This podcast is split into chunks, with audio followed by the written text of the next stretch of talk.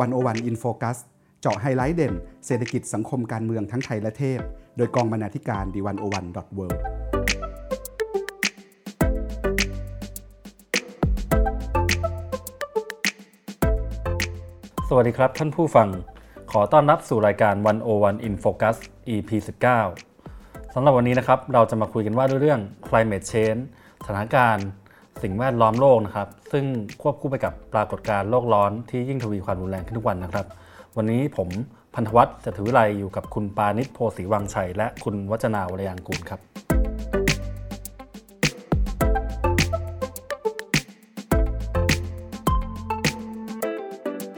ท่านผู้ชมครับในรอบหลายเดือนที่ผ่านมาถ้าได้ติดตามข่าวกันนะครับ ก็คงจะพบเห็นกันว่าข่าวใหญ่ข่าวหนึ่งที่ เป็นที่สนใจทั่วโลก แล้วก็รวมถึงประเทศไทยด้วยเนี่ยก็คือเรื่องของ climate change นะโดยมีเด็กน้อยคนหนึ่งซึ่งออกมาเป็นเสมือนแกนนำในการกลับเคลื่อน แล้วก็จุดประกายให้คนทั่วโลกเนี่ยหันมาสนใจประเด็นนี้นะครับ ก็คือเกรตาทุนเบิร์กนะครับประโยค How dare you นะครับของเกรตาเนี่ยก็เรียกได้ว่าสร้างสร้างแรงสั่นสะเทือนไปทั่วโลกเลย ซึ่งในประเทศไทยเนี่ยก็มี คนที่นำแนวคิดของเธอ เอามาต่อยอด แล้วก็ทำเป็นขบวนการ Climate Style Thailand เหมือนกัน ในวันนี้เราก็จะมาทบทวนงานของวันวันที่ได้นำเสนอเกี่ยวกับประเด็นเหล่านี้ไปนะครับ โดยเเดี๋ยวเราจะเริ่มจาก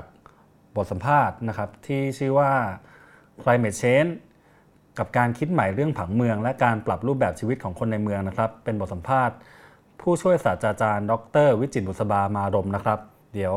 คุณปานิชจะเล่าให้ฟังนะครับ ว่าเรื่อง climate change เนี่ยมันเกี่ยวข้องกับเรื่องผังเมืองยังไง แล้วมันไกลตัวหรือใกล้ตัว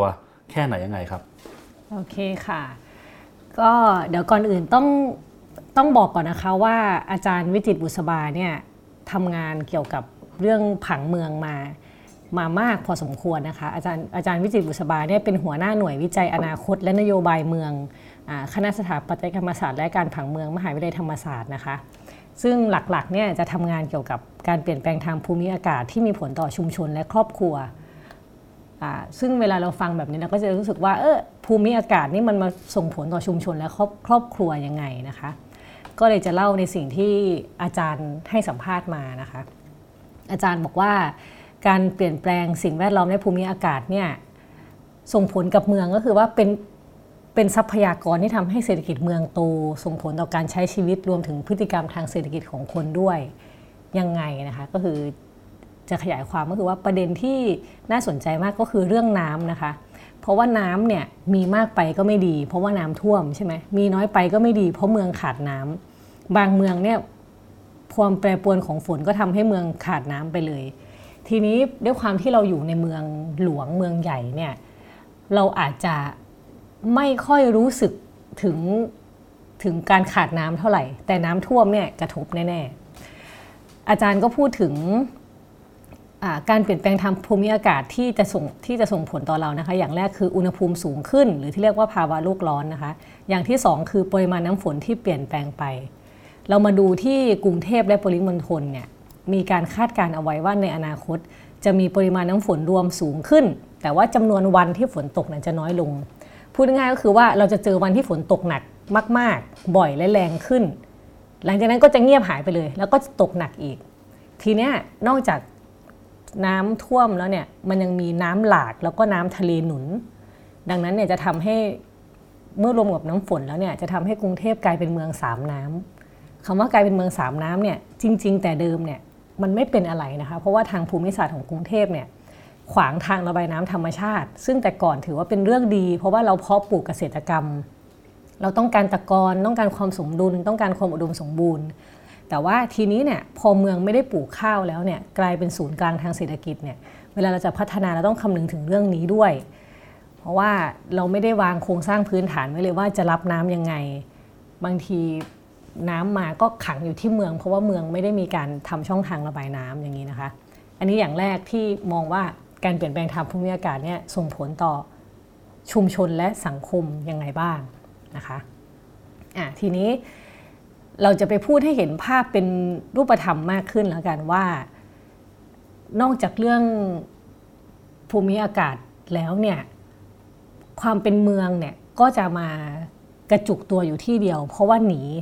ที่ที่น้ำท่วมอมพอมากระจุกตัวอยู่ที่เดียวเนี่ยการพัฒนาเมืองมันก็กระจุกคน ที่พูดง่ายๆว่ามันส่งผลกระทบต่อคนจบใหม่ เวลาอยากได้ที่อยู่ที่ดีๆเนี่ยก็ต้องมาหาที่ที่น้ำไม่ท่วม ซึ่งราคาแพงมาก และถามว่าคนที่เรียนจบปริญญาตรีเนี่ยรายได้หมื่นแปดเนี่ยไปเช่าคอนโดเช่าที่พักเนี่ยก็เงินไม่พอแล้วนะคะเขาก็ต้องยอมไปอยู่ชานเมือง แต่พอไปอยู่ชานเมืองเนี่ยการใช้ชีวิตก็ลำบากอีกอะอย่างนี้เป็นต้นนะคะที่เราเห็นความสอดสอดคล้องต่อเนื่องของผลกระทบของภูมิภูมิอากาศต่อเมือง แล้วทีนี้อาจารย์วิจิตบุษบาเนี่ยได้มีข้อเสนอหรือแนวทางแก้ไขในระดับของนโยบายไหมครับบ้างไหมครับว่าถ้าจะแก้ปัญหาเรื่องนี้เนี่ยมันควรแก้ยังไงแนวทางเป็นยังไง หลักๆเนี่ยอาจารย์บอกว่าก่อนหน้านี้เราไม่เคยมองเรื่องประเด็นทางสังคม และสิ่งแวดล้อมเป็นต้นทุนสำคัญในการพัฒนาเมืองเลย ดังนั้นเนี่ยเราจะต้องเอาเรื่องสิ่งแวดล้อมเนี่ยมาเป็นประเด็นสำคัญในการตัดสินใจวางแผนพัฒนาเมือง แต่ละอย่าง แล้วอาจารย์ก็บอกว่าการวางแผนเมืองเนี่ยมันไม่ใช่ว่าจะเอาโมเดลของที่ไหนมาวางไว้ที่ไหนก็ได้ มันต้องดูเฉพาะที่นั้นๆนะคะ ดังนั้นเนี่ยเราก็ควรจะมองเริ่มจากมองความหลากหลายของคนก่อน ว่าแล้วก็มองคุณภาพชีวิตคนว่าเขาต้องดำเนินชีวิตแบบไหน แล้วก็ต้องจัดสร้างเมืองให้สอดคล้องกับแบบนั้น แล้วก็มีประเด็นหนึ่งที่น่าสนใจมาก อาจารย์บอกว่า เรามองว่าเมืองเนี่ยมันต้องอยู่กันเป็นย่าน อยู่ย่านหนึ่งเนี่ยต้องมีให้ครบทุกอย่างถึงจะเป็นเมืองที่ดี แต่อาจารย์บอกว่าจริง ๆ แล้วเนี่ยอาจจะไม่ใช่แบบนั้น คือคนที่อยู่ชานเมืองเนี่ยน่าจะสามารถเข้ามาในเมืองได้โดยที่ไม่ต้องเผชิญกับรถติดหรืออะไรต่างๆ แล้วพอเมืองมันขยายไปแบบนั้นเนี่ยมันก็จะเกิดความหลากหลายใน ความหลากหลายของเมืองมากขึ้นค่ะ แต่ว่าที่สำคัญก็คือนี่แหละการวางผังเมือง ถนนชานเมืองราคาที่อยู่อาศัยที่มันจะต้องสมดุลกับคุณภาพชีวิตของคนด้วยค่ะ ครับผมก็นั่นก็เป็นเรื่องราวของ climate change กับการขยายตัวของเมืองนะครับ ซึ่งก็อาจารย์อาจารย์วิจิตบุษบาก็ได้ให้แง่มุมที่น่าสนใจไว้ทีเดียว ทีนี้ในช่วงแรกเราเกินถึงเกรตาเทนเบิร์กไปนะครับว่าเป็น คนที่จุดประกายให้ทั่วโลกเนี่ยหันมาสนใจสิ่งแวดล้อม ทีนี้พอขยับเข้ามาดูในเมืองไทยเองเนี่ยก็มีคนที่คล้ายๆ รับไม้ต่อมาจากเกรตาเหมือนกัน ก็คือเป็นผู้ก่อตั้งเพจ Climate Style Thailand นะครับ ซึ่งช่วงก่อนหน้านี้คุณทิติก็มีโอกาสได้ไปสัมภาษณ์มา ชื่อว่าคุณหลิงนันทิชาโอเจริญชัยนะครับ เพิ่งเป็นนิสิตจบมาหมาดๆเลย อันนี้ก็อยู่ในบทความที่ชื่อว่าจากความกลัวของหญิงสาว สู่ย่างก้าวของ Climate Style Thailand นะครับ เดี๋ยวคุณวัจนาจะเป็นคนเล่าให้ฟังนะครับ ว่าเรื่องราวของเขานี้เป็นยังไง ค่ะ สวัสดีค่ะ จากบทสัมภาษณ์นี้นะคะ คุณทิติมีแต้มก็ได้คุยกับคุณหลิงนันทิชาโอเจริญชัยนะคะ ซึ่งคุณหลิงเนี่ยเป็นผู้ก่อตั้งเพจ Climate Style Thailand สำหรับจุดเริ่มต้นก็คือคุณหลิงเนี่ยได้แรงบันดาลใจมาจากเกรตาทุนเบิร์กนะคะ ซึ่งเป็นหญิงสาววัยรุ่นชาวสวีเดนที่หยุดเรียนเพื่อ ออกมาประท้วงอย่างต่อเนื่องจนกลายเป็นขบวนการ Climate Style ค่ะ ด้านคุณหลิงนะคะก็ได้เปิดเพจแล้วก็สร้างปรากฏการณ์ขึ้นมาเป็นขบวนการ Climate Style Thailand นะคะ เพื่อระดมคนให้ออกมา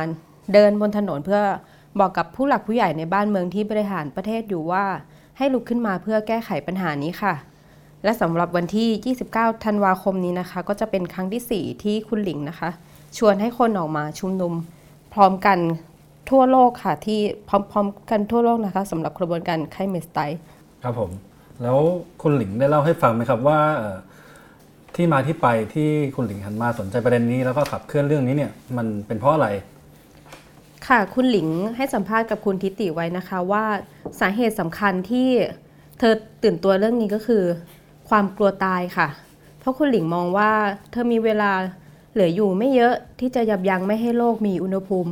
สูงมากไปกว่านี้ค่ะ เพราะเธอก็มองว่าเมืองไทยก็อากาศร้อนอยู่แล้ว หน้ามรสุมก็น้ำท่วม มันดูเหมือนว่าจะเป็นเรื่องธรรมดานะคะ แต่คุณหลิงมองว่ามันไม่จริงค่ะ แต่ว่าที่คนยังไม่ตื่นตัวเรื่องนี้อาจจะเป็นเพราะว่าคนไทยยังไม่ได้คิดว่าเรื่องพวกนี้มันเป็นความเปลี่ยนแปลงที่สำคัญค่ะ ซึ่งคุณหลิงก็ให้สัมภาษณ์ไว้ว่า จริง ๆ หลิงก็แค่รักต้นไม้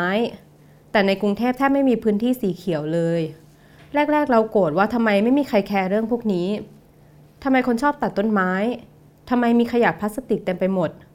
พอศึกษาไปเรื่อยๆ ถึงเห็นว่าทั้งหมดเป็นประเด็นเดียวกัน คือการพัฒนาและพฤติกรรมของคนไม่เป็นมิตรกับสิ่งแวดล้อมค่ะ คุณหลิงที่เพิ่งเรียนจบมหาวิทยาลัยนะคะ ซึ่งวัยอย่างเธอก็น่าจะได้ออกไปสัมผัสโลกเจอประสบการณ์ใหม่ๆ แต่ว่าการที่ เธอต้องออกมาประท้วงมันก็ไม่ใช่หน้าที่ของเธอเลยนะคะ ซึ่งเธอก็ให้สัมภาษณ์บอกไว้ว่าการประท้วงมันไม่ใช่หน้าที่ของเรา วัยของเราควรได้ไปทำอะไรที่สนุกสนาน แต่โลกไม่เอื้อให้เราเป็นแบบนั้น เพราะเรารู้ว่าโลกกำลังบอกเราว่าโลกร้อน และสะกิดให้เราหันมาฟังโลก เพราะฉะนั้นมันเหมือนว่าเวลาของวัยเด็กมันไม่มีแล้ว โดยสำหรับสิ่งที่เธอลุกขึ้นออกมาทำนะครับจะเธอมองว่าจะมีกำแพงแห่งความท้าทายอยู่ 3 อย่าง เรื่องแรกที่สำคัญที่สุดก็คือ วัฒนธรรมไทยค่ะ เพราะสังคมไทยจะมองว่าเด็ก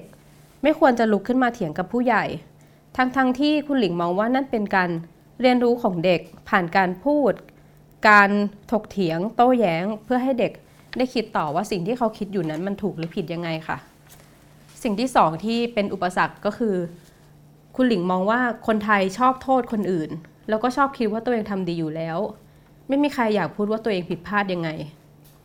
สิ่งที่สามที่สำคัญก็คือการเชื่อมโยงเรื่องสิ่งแวดล้อม ไม่ได้ถูกปลูกฝังตั้งแต่เด็ก ๆ โดยเฉพาะในระบบการศึกษาค่ะสำหรับการออกมาประท้วงในเมืองไทยคุณหลิงก็ยอมรับนะคะว่าอาจจะไม่ work เท่าไหร่เมื่อ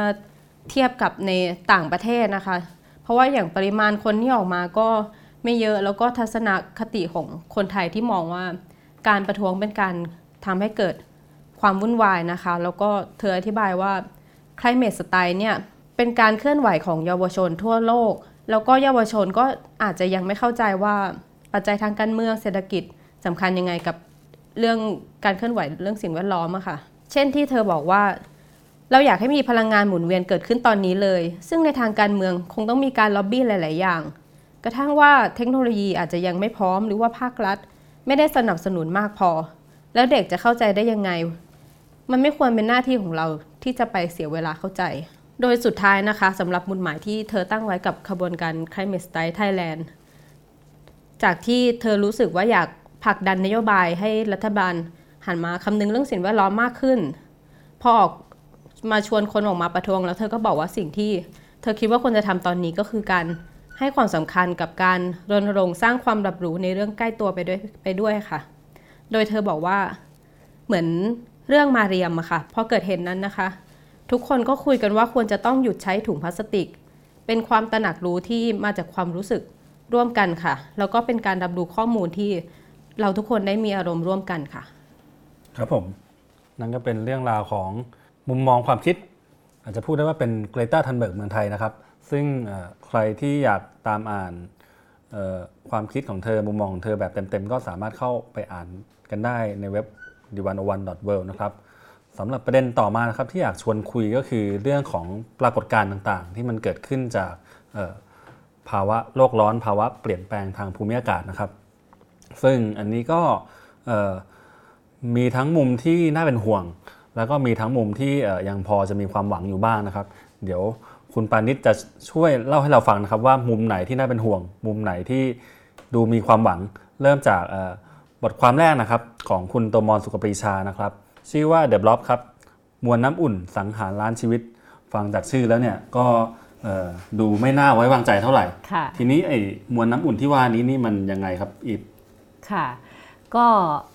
เราเริ่มที่ข่าวร้ายก่อนแล้วกันนะคะ ก่อนที่จะไปข่าวดี The Block เนี่ยฟังชื่อเหมือนจะน่ารักนะคะ แต่ว่าจริงๆ น่ากลัวมาก เราจะเริ่มอย่างหนึ่งก่อนว่า มันมีเหตุการณ์หนึ่งค่ะ เมื่อปลายปลายฤดูหนาวปี 2015 เนี่ยจู่ๆคนก็พบนกหลากชนิดเลยนะคะ นกทะเลอะไรเป็นล้านตัวเลยเนี่ยตายแล้วก็ถูกคลื่นซัดเข้าชายฝั่งลัสกาปรากฏการณ์นี้นะคะเขาเรียกว่า bird die off หรือว่านกตายหมู่ ทีนี้เนี่ยปรากฏการณ์นี้มันเป็นเรื่องที่น่าช็อกมาก เพราะว่ามันไม่ไม่ได้เกิดไม่เคยเกิดขึ้นนะคะ แต่ว่าพอเกิดขึ้นปี 2015 แล้วเนี่ยก็เกิดขึ้นแบบเนี้ยติดต่อกัน 5 ปีจนถึงปี 2019 นี่แล้วค่ะ ทีนี้ถามว่าเนี่ยอะไรที่ทำให้เกิดนกตายหมู่เหล่านี้นะคะนกเป็นล้านตัวนะคะ เราเนึกภาพ มันก็มีหน่วยงานหลายหน่วยงานที่เขาไปศึกษาดูนะคะ แล้วก็พบว่าสาเหตุที่เกิดนกตายหมู่เป็นล้านล้านตัวนะคะ ติดต่อกัน มาถึง 5 ปีเนี่ย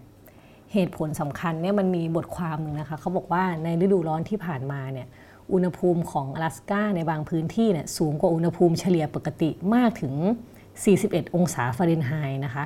ซึ่งความร้อนพวกนี้ส่งผลต่อสัตว์ป่าทั่วทั้งรัฐ ไฟป่าก็เกิดเพิ่มขึ้นมาก ที่สำคัญก็คืออุณหภูมิทั้งในแม่น้ำและมหาสมุทรก็เพิ่มสูงขึ้นด้วยเช่นกัน นี่แหละค่ะที่มาของคำว่า The Blob นะคะ เราจะมารู้จัก The Blob กัน The Blob ก็คือในในมหาสมุทรแปซิฟิกเนี่ยเกิดปรากฏการณ์มหึมาที่เรียกว่า The Blob หรือแบบมวลน้ำขนาดใหญ่ที่มีอุณหภูมิสูงผิดปกติ สูงมากกว่าบริเวณอื่นๆ โดยเฉพาะแถบชายฝั่งของอเมริกาเหนือ ไล่ขึ้นไปจนถึงแคนาดาแล้วก็ลาสกาด้วยนะคะ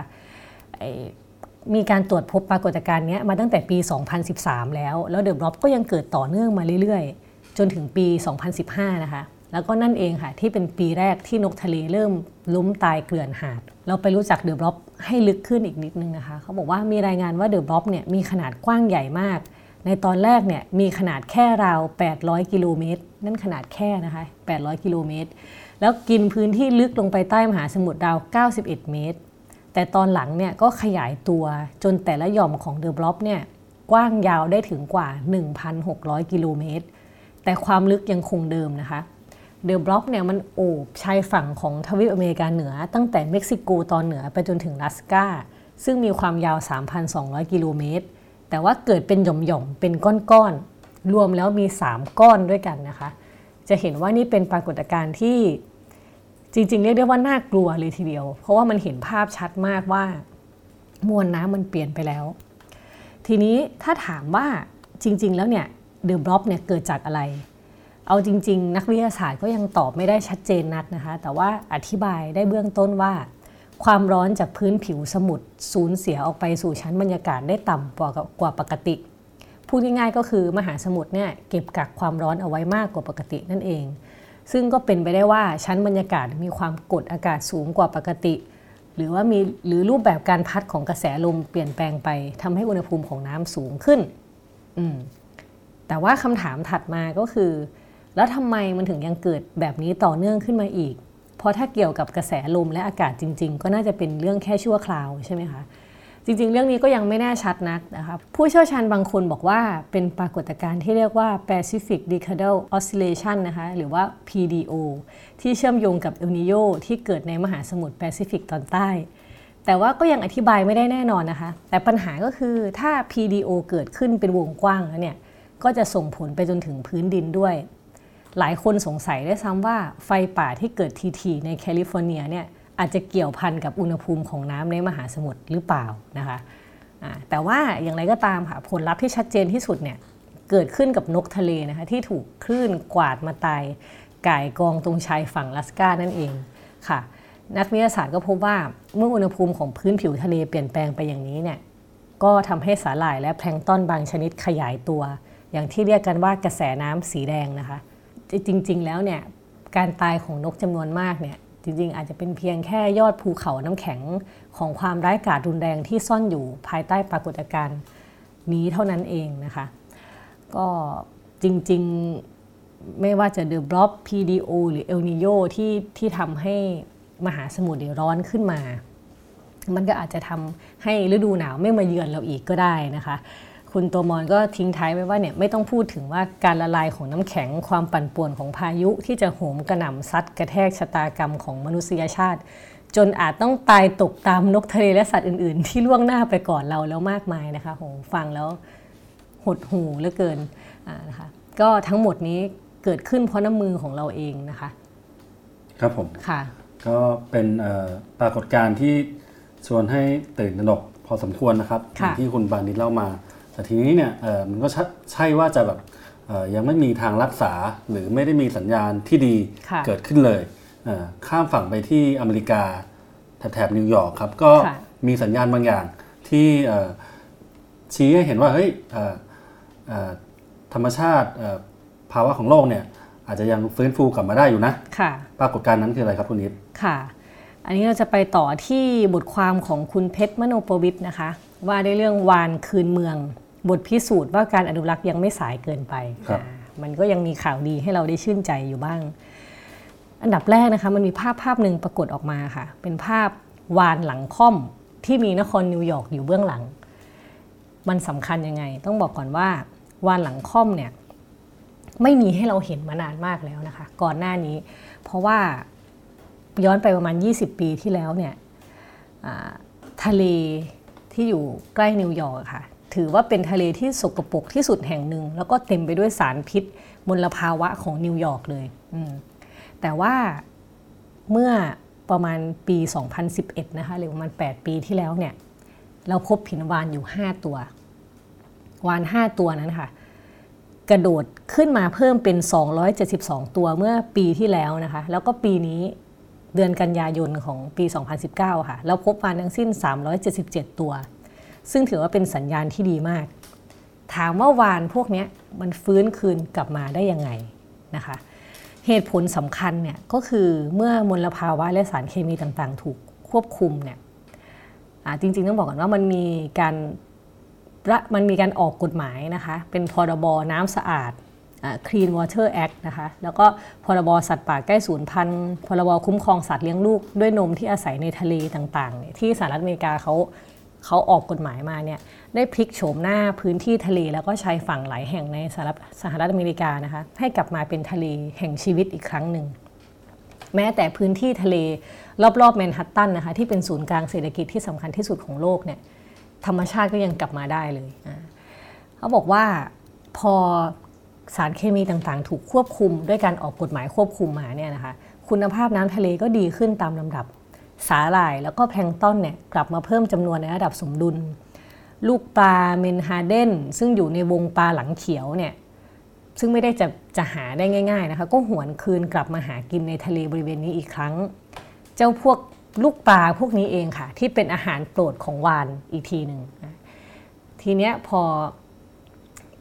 อวงจรอาหารมันมันกลับมาเป็นระบบนิเวศเหมือนเดิมเนี่ยก็เลยทำให้วานกลับมา ทีนี้เนี่ยเขาบอกว่าการเพิ่มการการเพิ่มจำนวนขึ้นของวานหลังค่อมเป็นบทพิสูจน์สำคัญว่า ข้อตกลงการอนุรักษ์ในระดับนานาชาติ นั้นเป็นกุญแจสำคัญของความสำเร็จนะคะ เพราะว่าหลังจากนานาชาติให้พันธสัญญาที่จะเลิกล่าวานเชิงพาณิชย์เมื่อปี 1982าภายใต้อนุสัญญาระหว่างประเทศว่าด้วยการควบคุมการล่าวานเนี่ยหรือ ICRW นะคะแล้วก็การกำกับของคณะกรรมการของคณะกรรมาธิการกำกับการล่าวานนานาชาติ หรือ IWC เนี่ย ประชากรวานหลังค่อมและวานหลายชนิดก็ค่อยๆฟื้นฟูประชากรกลับมา ทีนี้ก่อนจะไปต่อประเด็นอื่นเนี่ยอาจจะขอย้ำประเด็นนี้นิดนึงว่า แล้ววานหลังค่อมอะมันเราเจอวานหลังค่อมทำไมเราถึงต้องดีใจด้วยอย่างนี้นะคะ เราต้องมารู้ก่อนว่าวานเนี่ยมีบทบาทสำคัญต่อทะเลแถบอเมริกามากนะคะ เขาบอกว่า การกลับมาของวานเนี่ยเป็นสัญสญญาณที่ดีต่อสุขภาพของมหาสมุทรแอตแลนติกในระยะยาวนะคะอย่างที่เรารู้กันว่าวานเนี่ยมีบทบาทสำคัญในการหมุนเวียนแร่ธาตุในมหาสมุทรอย่างยิ่ง โดยเฉพาะการหมุนเวียนในแนวตั้ง เพราะว่าวานเนี่ยใช้ชีวิตส่วนใหญ่ในทะเลลึก แต่ที่น้ำลึกเนี่ยความดันจะสูง วานจึงต้องขึ้นมาถ่ายถ่ายมูลนะคะในระดับน้ำตื้น ทีนี้เนี่ยขี้วานเนี่ยมูลวานเนี่ยก็อุดมไปด้วยธาตุเหล็ก แล้วก็ไนโตรเจน จากใต้ทะเลลึก จึงเท่ากับว่าเป็นการนำแร่ธาตุสำคัญเนี่ยมาเติมให้แก่แพลงต้นพืช ที่อาศัยบริเวณใกล้ผิวน้ำขี้วานเนี่ยค่ะจึงมีความสำคัญมากในภูมิภาคที่มีแร่ธาตุต่ำอย่างเช่น มหาสมุทรตอนใต้ทีนี้ไปต่อนิดนึงว่าพอแพลงต้นมันมันได้ได้ธาตุสำคัญมาจากวานเนี่ยแพลงต้นเนี่ย ทำหน้าที่เหมือนพืชบนบกก็คือ ดึงเอาคาร์บอนไดออกไซด์ออกจากอากาศ ผ่านกระบวนการสังเคราะห์แสง แล้วปล่อยออกซิเจนออกมาให้กับโลก ออกซิเจนที่แพลงต้นพืชผลิตขึ้นเนี่ยมีปริมาณมาก คิดเป็นครึ่งหนึ่งของออกซิเจนทั้งหมดที่มีในชั้นบรรยากาศเลยทีเดียวนะคะ จึงไม่ผิดที่เลยที่จะบอกว่าทุกลมหายใจที่สองที่เราสูดเข้าไปเนี่ยเราต้องขอบคุณมหาสมุทรแพลงก์ตอนแล้วก็วาฬค่ะ จุดเล็กๆเนี่ยมันส่งผลกระเพื่อมต่อ กันและกันอย่างมาก แล้วก็มนุษย์อย่างเราเนี่ยก็ได้รับผลกระทบอย่างมากเช่นเดียวกันค่ะ ครับผมก็เป็นเรื่องราวที่น่าสนใจทีเดียวครับ ไม่น่าเชื่อว่าอย่างที่คุณปานิชบอกนะครับบางทีจุดเล็กๆหรือบางทีเรื่องที่มันดูไกลตัวกับเราอย่างวาฬในนิวยอร์กเนี่ยบางทีมันก็ใกล้แล้วก็ส่งผลกระทบต่อกันและกันอย่างคาดไม่ถึงนะครับ จากนิวยอร์กเราข้ามฟากไปป่าอเมซอนบ้างครับ อืมซึ่งเมื่อไม่นานมานี้ก็ เกิดเหตุการณ์ไฟป่าขึ้นมานะครับ อย่างที่ทุกคนน่าจะได้เห็นข่าวกัน ทีนี้เนี่ยคุณวันชัยตันติวิทยาพิทักษ์นะครับ ก็ได้เขียนบทความหนึ่งขึ้นมา ซึ่งน่าสนใจมากเลย แล้วตอนแรกเวลาคนได้ยินก็อาจจะงงว่ามันมันเกี่ยวกันตรงไหนยังไงนะครับ ชื่อบทความว่ากินเนื้อย่างสะเทือนถึงไฟป่าอเมซอน อันนี้เดี๋ยวคุณวัจนาจะเล่าให้เราฟังนะครับว่า กินเนื้อย่างยังไงให้สะเทือนถึงป่าอเมซอนครับ ค่ะก็บทความชิ้นนี้นะคะ คุณวันชัยเขียนขึ้นในช่วงเดือนสิงหาคมนะคะ ที่กำลังเกิดเหตุไฟไหม้ป่าแอมะซอนอย่างหนักเลยนะคะ จนคนทั่วโลกเนี่ยตื่นตกใจถึงเรื่องที่เกิดขึ้นว่าทำไมป่าแอมะซอนถึงเกิดไฟไหม้ขนาดนั้นค่ะ โดยคุณวันชัยนะคะให้ข้อมูลว่าเรื่องการบุกรุกพื้นที่ป่าแอมะซอนหลายร้อยล้านไร่ในบราซิลนะคะ เป็นปัญหาที่มีมาอยู่แล้วยาวนานแล้วก็ยิ่งหนักขึ้นค่ะ เมื่อชาอีร์ โบลโซนารูนะคะ นักการเมืองขวาจัด ได้รับเลือกเป็นประธานาธิบดีบราซิล เมื่อต้นปีที่ผ่านมาค่ะ คุณชาอีร์นะคะ ซึ่งเป็นประธานาธิบดีบราซิลเนี่ยเขาประกาศนโยบายว่าจะเปลี่ยนป่าแอมะซอนให้เป็นให้เป็นพื้นที่ที่มีมูลค่าทางเศรษฐกิจมากที่สุด โดยมีการมีนโยบายที่มีการสนับสนุนการปลูกลุกป่าค่ะ โดยจะเปลี่ยนป่าให้เป็นพื้นที่การเกษตรเหมืองแร่แล้วก็การเลี้ยงสัตว์ค่ะ โดยคุณชาอีนะคะ ไม่เชื่อเรื่องโลกร้อนค่ะ แล้วก็นโยบายที่เกิดขึ้นทำให้เกิดการสนับสนุนการตัดป่าอย่างมหาศาลค่ะ เช่น นโยบายเรื่องการลดค่าปรับให้แก่ผู้ที่ฝ่าฝืนการตัดไม้ทำลายป่า การยกเลิกสภาสิ่งแวดล้อมแห่งชาติ การย้ายข้าราชการปักก้าที่รายงานปัญหาการทำลายป่าแอมะซอนค่ะ โดยในช่วงเวลาไม่กี่เดือนนะคะ ก็มีการบุกรุกทำลายป่าไปร่วม 30 ล้านไร่ เพื่อเปลี่ยนให้เป็นพื้นที่การเกษตร เหมืองแร่ทุ่งหญ้าเลี้ยงสัตว์นะคะ แล้วพอดีปีนี้ที่ผ่านมานะคะ มันประกอบกับเรื่องความแห้งแล้งของฤดูกาลค่ะ ก็เลยเป็นสาเหตุสำคัญที่ทำให้เกิดไฟป่าลุกขึ้นลุกลามขึ้นอย่างรุนแรงนะคะ จนกลายเป็นไฟไหม้ป่าครั้งร้ายแรงที่สุดในประวัติศาสตร์ ที่ป่าแอมะซอนนะคะ เกิดไฟป่ามากกว่า 74,000 ครั้ง ลุกไหม้ติดต่อกันมาตั้งแต่ ต้นปี โดยไฟป่าเนี้ยนะคะ เมื่อเทียบกับปีที่ผ่านมาแล้วก็มากขึ้นถึง 84%ค่ะ โดยช่วงเวลาที่เกิดไฟป่าอย่างรุนแรงนะคะ แต่ละนาทีจะมีพื้นที่ป่าแอมะซอน ขนาดหนึ่งสนามฟุตบอลถูกไฟป่าเผาผลาญค่ะ โดยคาดว่าป่าแอมะซอนนะคะ พื้นที่ที่ถูกไฟไหม้ไปก็คือประมาณเกือบ 2 ล้านไร่ค่ะ โดยคุณวันชัยนะคะยังให้ภาพอีกว่าที่ผ่านมาเนี่ย ป่าแอมะซอนถูกเผาแล้วก็บุกลุก โดยเปลี่ยนให้เป็นพื้นที่การปลูกถั่วเหลืองค่ะ เขาปลูกถั่วเหลืองไปทำไม ถั่วเหลืองเนี่ยนะคะเป็นอาหารสำหรับสัตว์นะคะ โดยพื้นที่ป่าแอมะซอนนะคะ ถูกเปลี่ยนให้เป็นพื้นที่การปลูกถั่วเหลืองถั่วเหลืองปีละถึง 20 ล้านไร่นะคะ จนถึงทุกวันนี้ที่ประธานาธิบดีชาอี ขึ้นมาครองตำแหน่งนะคะ บราซิลก็กลายเป็นประเทศที่ ส่งออกเนื้อรายใหญ่ที่สุดของโลก เพื่อเป็นการตอบสนองความต้องการเนื้อทั่วโลกที่เพิ่มขึ้นอย่างรวดเร็วนะคะ โดยการส่งเนื้อวัวเป็นสินค้าส่งออกนะคะ สูงถึงปีละ 1.64 ล้านตัน เป็นมูลค่า 200,000 กว่าล้านบาท โดยส่งไปขายที่ฮ่องกงและจีนถึงร้อยละ 43 ค่ะ จากเดิมนะคะที่คนอเมริกันเนี่ย เคยครองแชมป์ประเทศที่กินเนื้อมากที่สุดในโลก คือคนละ 120 กิโลกรัมต่อปี แต่ปัจจุบันนี้สถานการณ์มันก็เปลี่ยนไปนะคะ เมื่อประเทศจีนเนี่ยกลายเป็นผู้บริโภคเนื้อสัตว์อันดับต้นๆของโลกค่ะสำหรับข้อมูลที่น่าตกใจที่พบก็คือปัจจุบันนี้นะคะ การบริโภคเนื้อของคนทั่วโลกนะคะ เพิ่มขึ้นมาอย่างต่อเนื่องในรอบ 50 ปีที่ผ่านมา จากภายใน 50 ปีนะคะ จาก 70 ล้านตัน ตอนนี้เพิ่มเป็น 300 ล้านตันต่อปี จากจำนวนประชากรที่เพิ่มขึ้นจาก 3,000 ล้านคนเป็น 7,000 ล้านคนนะคะ แล้วยิ่งพอ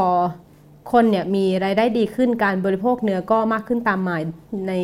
เช่นตัวอย่างในประเทศจีนนะคะ แล้วเมื่อความบริก็การบริโภคเนื้อของคนจีนมีมากขึ้นเนี่ยมันก็ส่งผลกระทบไปทั่วโลก เพราะว่ามันทำให้เกิดความต้องการในข้าวโพดแล้วก็ถั่วเหลืองมากขึ้นนะคะ เพื่อเอาไปทำ อาหารสัตว์ค่ะ อย่างเช่นตัวเลขที่จีนต้องนำเข้าผลิตภัณฑ์ ถั่วเหลืองจากบราซิลถึงร้อยละ20ของถั่วเหลืองทั้งหมดที่บราซิลส่งออกนะคะ โดยจีนเนี่ยก็ได้ไปตั้งบริษัทรับซื้อข้าวโพด เพื่อทำอาหารสัตว์ในรัฐฉานประเทศเมียนมาด้วยค่ะ แล้วก็ในในรัฐฉานเนี่ยนะคะในฤดูฤดูแล้งที่ผ่านมานะคะ ก็มีการบุกรุกเผาป่ามหาศาลเพื่อเปลี่ยนเป็นพื้นที่เกษตร เกษตรกรรมไม่ต่างกับบราซิลค่ะ โดยล่าสุดที่ในในช่วงที่เกิดเหตุไฟไหม้ป่า a ม a z o n นะคะ ก็หลายประเทศในยุโรปก็เลยระงับการสั่งเนื้อวัวจากประเทศบราซิลค่ะ โดยมาตรการนั้นจะมีผลไปจนกว่า รัฐบาลบราซิลจะมีมาตรการจัดการกับปัญหาที่เกิดขึ้นอย่างจริงจังนะคะ ซึ่งเรื่องทั้งหมดเนี่ยนะคะก็เป็นคำตอบต่อชื่อบทความที่คุณวันชัยตั้งไว้ก็คือ กินเนื้อย่างสะเทือนถึงไฟป่าแอมะซอนค่ะ โดยคุณวันชัยนะคะ ทิ้งท้ายไว้ว่า การกินเนื้อย่างน้ำตก หรือเนื้อกระทะในวันนี้ก็ให้พึงระลึกไว้เสมอว่า คุณมีส่วนในการทำลายป่าแอมะซอนและป่าดิบชื้นทั้งโลกค่ะ ครับผม ก็เอ่อเป็นบทความที่ชวนคิดนะครับว่าเออเรากินเนื้อย่างยังไงให้มันสะเทือนถึงป่าอเมซอนได้ แล้วก็เออบางที สิ่งที่เราบริโภคอยู่ทุกวันเนี่ยถ้าเรารู้ว่ามันมีที่มาที่ไปจากไหนเนี่ยก็อาจจะทำให้เราตระหนักในการบริโภคมากขึ้นได้นะครับ ทีนี้ขยับมาใกล้ๆบ้านเราบ้างครับ ล่าสุดมีกรณีเรื่องแม่น้ำโขงนะครับ ซึ่งหลายๆ คนก็น่าจะติดตามข่าวกันอยู่ ซึ่งเเขาว่ากันว่าปีนี้เนี่ยเป็นปีที่แม่น้ำโขงเปลี่ยนแปลงอย่างวิกฤตที่สุดเลย ซึ่งสาเหตุหลักๆนะครับ ก็ จริง ๆ มันสะสมมาเป็นเวลา 10-20 ปี จากการสร้างเขื่อนทั้งในจีนและในลาวนะครับ อันนี้คุณวันชัยก็ได้เขียนบทความไว้เหมือนกันครับ ชื่อบทความว่าผีซ้ำดั้มพลอยแม่น้ำโขงนะครับ เดี๋ยวคุณวัจนาจะเล่าให้ฟังนะครับว่าเอ่อเรื่องราวของแม่น้ำโขงเนี่ยมันเกิดวิกฤตอะไรขึ้นบ้างครับ ค่ะสำหรับบทความนี้นะคะ คุณวันชัยชี้ให้เห็นสิ่งผิดปกติที่เกิดขึ้นกับแม่น้ำโขงในรอบปีที่ผ่านมาค่ะ โดยในทุกปีนะคะในช่วงฤดูร้อนคนก็จะชินตากันว่า จะพบภาพเป็นแม่น้ำโขงที่แห้งเหือดนะคะ แต่ว่าล่าสุดในช่วงฤดูฤดูฝนของปีนี้นะคะ ปรากฏว่าเกิดปัญหาน้ำแล้งในแม่น้ำโขง อย่างที่ไม่เคยเกิดขึ้นมาก่อนนะคะ ทั้งทั้งที่เป็นช่วงฤดูฝน น้ำน่าจะเต็มแม่น้ำแต่ว่าในปีนี้ไม่กลับไม่มีน้ำค่ะ โดยคุณวันชัยเนี่ยให้ให้ภาพถึงความสำคัญของแม่น้ำโขงก่อนนะคะ โดย แม่น้ำโขงเนี่ยมีความยาว 4,909 กิโลเมตร ยาวเป็นอันดับ 10 ของโลก แต่ว่ามีพันธุ์ปลาชนิดต่างๆ ประมาณ 1,200 ถึง 1,700 ชนิด กลายเป็นแม่น้ำที่มีความหลากหลายของพันธุ์ปลามากเป็นอันดับ 2 ของโลกค่ะ โดยแต่ละปีนะคะจะมีการจับปลาในแม่น้ำโขงมากกว่า 2 ล้านตัน คิดเป็นมูลค่า 60,000 กว่าล้านบาท แล้วก็แม่น้ำโขงเป็นแหล่งอาหารโปรตีนของคนลุ่มน้ำโขง หลายร้อยล้านคนค่ะ ซึ่งมาจากการจับปลาในแม่น้ำโขงนะคะ แล้วในทุกปีเนี่ยในฤดูแล้งนะคะ แม่น้ำโขงตอนล่างจะลดระดับต่ำสองฝากฝั่งแม่น้ำนะคะ จะเห็นเป็นหาดทรายยาว บางที่ก็มีระดับน้ำลดลงเหลือไม่ถึง 1 เมตรค่ะ ซึ่งปัญหาเนี้ยก็สร้างความเดือดร้อนให้กับผู้ใช้น้ำในแม่น้ำโขงตอนล่างมาตลอดนะคะสำหรับ เรื่องเขื่อนนะคะถึงทุกวันนี้จีนมีโครงการสร้างเขื่อนกั้นแม่น้ำโขงมากถึง 28 เขื่อนค่ะ แล้วก็ในลาวอีก 11 เขื่อน โดยที่ผ่านมานะคะในช่วงหน้าแล้งที่ฝนไม่ตกเนี่ยก็จะมีการกักน้ำไว้ใช้เหนือเขื่อนค่ะ ก็เลยทำให้แม่น้ำโขงตอนล่างนะคะ ก็เขื่อนแห้งมาตลอด ก็เป็นเรื่องน่าเศร้านะคะ ที่ระดับน้ำในแม่น้ำโขงตอนล่างเนี่ยอยู่ภายใต้การควบคุมของบริษัทผลิตไฟฟ้าของจีน ก็สร้างความเดือดร้อนให้กับคนไทยมานับ 10 ปีแล้ว แต่ว่ารัฐบาลไทยเนี่ยไม่เคยแสดงความไม่พอใจอย่างชัดเจนต่อรัฐบาลจีน ส่วนใหญ่ก็จะเป็นการแสดงท่าทีเกรงใจคนจีนมาตลอดโดย ไม่เคยปกป้องความเดือดร้อนของคนไทยด้วยกันเลย แต่ปีนี้เนี่ยได้เกิดปรากฏการณ์ใหม่ก็คือน้ำโขงแห้งเหือดในช่วงหน้าฝนค่ะ โดยคุณ Brian Eyler นะคะ ผู้อำนวยการภูมิภาคเอเชียตะวันออกเฉียงใต้ ศูนย์วิจัย Stimson Center สหรัฐอเมริกานะคะ ก็ได้รายงานว่า น่าจะเป็นที่ชัดเจนแล้วว่าผลกระทบจากความเปลี่ยนแปลงสภาพภูมิอากาศ ยิ่งทำให้ฝนทิ้งช่วงนาน ประกอบกับการใช้งานเขื่อนในประเทศจีน จนอาจทำให้เราเข้าสู่บรรทัดฐานใหม่ สิ่งที่น่าเป็นห่วงที่สุดคือ การที่ระดับน้ำลดลงต่ำสุดในช่วงฤดูกาลนี้ ซึ่งควรเป็นช่วงน้ำหลาก จนส่งกระทบ ต่อความสามารถของปลาอพยพ ที่จะว่ายไปสู่แหล่งอาศัย และวางไข่ตามตอนบนของแม่น้ำและลำน้ำสาขา โดยคุณวันชัยนะคะมองว่าสิ่งที่ทำให้ แม่น้ำโขงแห้งเหือดในช่วงหน้าฝน สาเหตุหนึ่งที่เพิ่งเกิดขึ้นก็คือออการเปิดเขื่อนไซยบุรีนะคะ ซึ่งเป็นเขื่อนสัญชาติไทยขนาดใหญ่ที่กั้นแม่น้ำโขงอยู่ในประเทศลาวนะคะ โดยในช่วงที่เกิดเหตุการณ์แม่น้ำโขงแห้งนะคะการก่อสร้างเขื่อนเนี่ยก็ครบสมบูรณ์แล้วก็อยู่ในขั้นตอนการทดสอบระบบผลิตกระแสไฟฟ้าจากเครื่องกำเนิดทั้งหมด 7 เครื่องนะคะ ไปจนถึงระบบสายส่งแล้วก็ศูนย์ควบคุมระบบไฟฟ้า ของการไฟฟ้าฝ่ายผลิตแห่งประเทศไทยนะคะ ที่ต้องการลดการระบายน้ำลง ระดับแม่น้ำในน้ำโขงก็เลยลดลงกระทันหัน แล้วก็สร้างความเดือดร้อนแสนสาหัสให้กับคนสองฝากฝั่ง แล้วก็เกิดปรากฏการณ์ที่ไม่เคยเกิดขึ้นมาก่อนค่ะ ครับผม เมื่อพูดถึงเรื่องเขื่อนนะครับ ก็มีอีกบทความหนึ่งที่น่าสนใจที่คุณเพชรมโนประวิทย์นะครับได้เขียนไว้ ก็คือบทความที่ชื่อว่าบาปเจ็ดประการของการสร้างเขื่อนชัยบุรีนะครับ ซึ่งเขื่อนชัยบุรีเนี่ยอย่างที่เราทราบกันดีว่าล่าสุดก็เพิ่งมีประเด็นออกมา ซึ่งเป็นประเด็นที่ รียกว่าฮอตฮิตกันทั่วเมืองพอสมควรนะครับ หลังจากที่พบเห็นโฆษณาของเขื่อนดังกล่าวเนี่ยขึ้นหลายอยู่ตามหน้าหนังสือพิมพ์เกือบทุกฉบับเลยครับผมทีนี้คุณเพชรมนบวิทย์เนี่ยก็ได้เขียนเรื่องราวเกี่ยวกับที่มาที่ไปแล้วก็ผลกระทบของเขื่อนนี้ไว้คร่าวๆนะครับเดี๋ยวผมจะเล่าให้ฟัง คุณเพชรก็เปิดเรื่องมาได้อย่างน่าสนใจเลยครับว่าเนลสันมันเดล่าเนี่ยรัฐบุรุษคนสำคัญเคยกล่าวไว้ตั้งแต่ปี 2000 ว่าเขื่อน คือสมรภูมิสำคัญในการผลักดันเรื่องการพัฒนาอย่างยั่งยืน เพราะยังถกเถียงกันไม่จบว่าสุดท้ายแล้วคุณประโยชน์ของเขื่อน มันคุ้มค่ากับสิ่งที่สูญเสียไปหรือไม่นะครับคุณเพชรก็เปิดข้อมูลออกมาว่าปัจจุบันเนี่ยเรามีเขื่อนขนาดใหญ่ทั่วโลกแล้วทั้งหมดเกือบ 50,000 เขื่อน แต่ทุกวันนี้หลายประเทศเนี่ยก็ยังคงเดินหน้าวางแผนก่อสร้างเขื่อนอีกมากมาย ในนามของการพัฒนา ในนามของการแก้ปัญหาน้ำท่วมภัยแล้ง รวมถึงการปรับปรุงชีวิตความเป็นอยู่ของชาวบ้านนะครับ ทีนี้ในประเทศไทยเนี่ยคำถามจึงอยู่ที่ว่าจะสร้างเขื่อนดีหรือไม่ ซึ่งเป็นข้อถกเถียงที่มักจะวนเวียนกลับมาอยู่ในความสนใจของสังคมเป็นระยะนะครับ เมื่อโดยเฉพาะเมื่อเกิด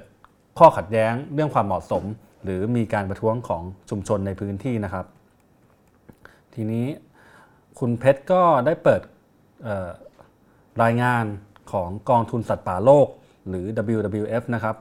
ซึ่งได้เผยแพร่รายงานออกมาว่าเป็นรายงานที่ชื่อว่าบาป 7 ประการนะครับ Seven Sin of Dam Building เพื่อชี้ให้เห็นถึงความผิดพลาดที่พบบ่อย และนำไปสู่ความล้มเหลวของการลงทุนในโครงการเขื่อนขนาดใหญ่ ความผิดพลาดดังกล่าวนะครับ แบ่งออกเป็น 7 ข้อหรือ 7 ประการนั่นเอง ประกอบด้วยข้อแรกนะครับ การสร้างเขื่อนบนแม่น้ำผิดสาย ข้อ 2 การเพิกเฉยต่อระบบนิเวศของกระแสกระแสน้ำใต้เขื่อน อย่างที่เราเห็นตัวอย่าง กันในแม่น้ำโขงเนี่ยนะครับเป็นตัวอย่างที่ชัดเจนมาก ข้อ 3 คือการละเลยความหลากหลายทางชีวภาพ ข้อ 4 การตกหลุมพรางหลักเศรษฐศาสตร์ที่ไม่ถูกต้อง ข้อ 5 การดำเนินการที่ไม่ได้รับการยอมรับจากสังคม ข้อ 6 การจัดการความเสี่ยงและผลกระทบอย่างผิดพลาด และข้อ 7 การหลงเชื่อผลประโยชน์ของเขื่อนอย่างหน้ามืดตามัวครับ ทีนี้พอตบกับเข้ามาเรื่องเขื่อนไซยบุรีนะครับ คุณเพชรก็วิเคราะห์ว่า ม้จะเป็นโครงการเขื่อนที่เกิดขึ้นในประเทศลาว แต่จริง ๆ แล้วเนี่ยมันเกี่ยวข้องโดยตรงกับประเทศไทยครับ เนื่องจากว่าเขื่อนนี้เนี่ยเป็นเขื่อนที่มีวัตถุประสงค์ในการผลิตกระแสไฟฟ้าราว 1,285 เมกะวัตต์ เพื่อขายให้กับประเทศไทยดำเนินการก่อสร้างโดยบริษัทรับเหมาของไทยนะครับ คือชอการช่าง และได้รับอนุมัติเงินกู้ จากสถาบันการเงินของประเทศไทย 6 แห่งครับ ทีนี้หลายคนอาจจะยังไม่เข้าใจว่าทำไมนักสิ่งแวดล้อมทั่วโลกเนี่ยถึงต้องกังวลกับผลกระทบ จากการก่อสร้างเขื่อนบนแม่น้ำโขงด้วย ทั้งทั้งยังมีการเอ่อยกให้กรณีเขื่อนสายบุรีเนี่ยถือเป็นตัวอย่างของการแย่งชิงทรัพยากรข้ามชาติอย่างจงแจ้งนะครับ โดยไม่คำนึงถึงผลกระทบต่อระบบนิเวศ แม่น้ำโขงที่ไร้พรมแดน และยังส่งผลกระทบไปถึงผู้คนกว่าอีก 60 ล้านคนที่ต้องพึ่ง ต้องพึ่งพาทรัพยากรประมงจากแม่น้ำสายนี้นะครับ คุณเพชรก็วิเคราะห์ต่อไปว่าหากพิจารณาตามรายงานว่าด้วยบาป7ประการของ WWF เนี่ยก็จะพบว่าเขื่อนไซยบุรีนะครับเป็นตัวแทนโครงการเขื่อนที่ทำบาปครบทุกข้อครับ และก็ไร้ความชอบธรรมอย่างสิ้นเชิง เพราะผิดพลาดตั้งแต่ข้อหนึ่งเลยครับเรื่องตำแหน่งที่ตั้งที่ไม่ควรตั้งนะครับ ไปจนถึงข้อที่ 7 ก็คือการหลงเชื่อผลประโยชน์จากเขื่อนอย่างหน้ามืดตามัวนะครับ เหตุผลง่ายๆก็คือว่าแม่น้ำโขงเนี่ยเป็นแม่น้ำที่มีความยาวเกือบ 5,000 กิโลเมตรอย่างที่บอกไป แล้วก็นับเป็นแม่น้ำที่มีความหลากหลายทางชีวภาพสูงที่สุดแห่งหนึ่งของโลกนะครับ มีผลผลิตทางประมงมากที่สุดในโลกเมื่อเทียบผลผลิตกับขนาดของแม่น้ำโดยพบปลาน้ำจืดมากกว่า 800 ชนิด เป็นรองเพียงแม่น้ำอเมซอนครับ แล้วก็จุดที่มีการก่อสร้างเขื่อนสยบุรีเนี่ยนับว่าเป็นจุดที่มีความเปราะบางที่สุดจุดหนึ่งของแม่น้ำโขง เพราะ ตั้งอยู่ทางตอนใต้ของแม่น้ำอู ซึ่งเป็นแหล่งผลิตกรวดตามธรรมชาติที่สำคัญที่สุดของแม่น้ำโขงครับพูดง่าย ๆว่าจุดนี้เนี่ยที่เขื่อนสยบุรีตั้งอยู่เนี่ยเป็นจุดที่ไม่ควรมีการสร้างสิ่งกีดขวางใด ๆ ทั้งสิ้น ในช่วงท้ายของบทความนี้นะครับ คุณเพชรก็ทิ้งท้ายไว้ได้อย่างเอ่อเฉียบคมว่า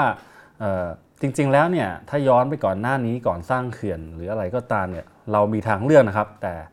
เรากลับเลือกเดินหน้าข้ามแม่น้ำโขงด้วยความเขลาและความโลภครับ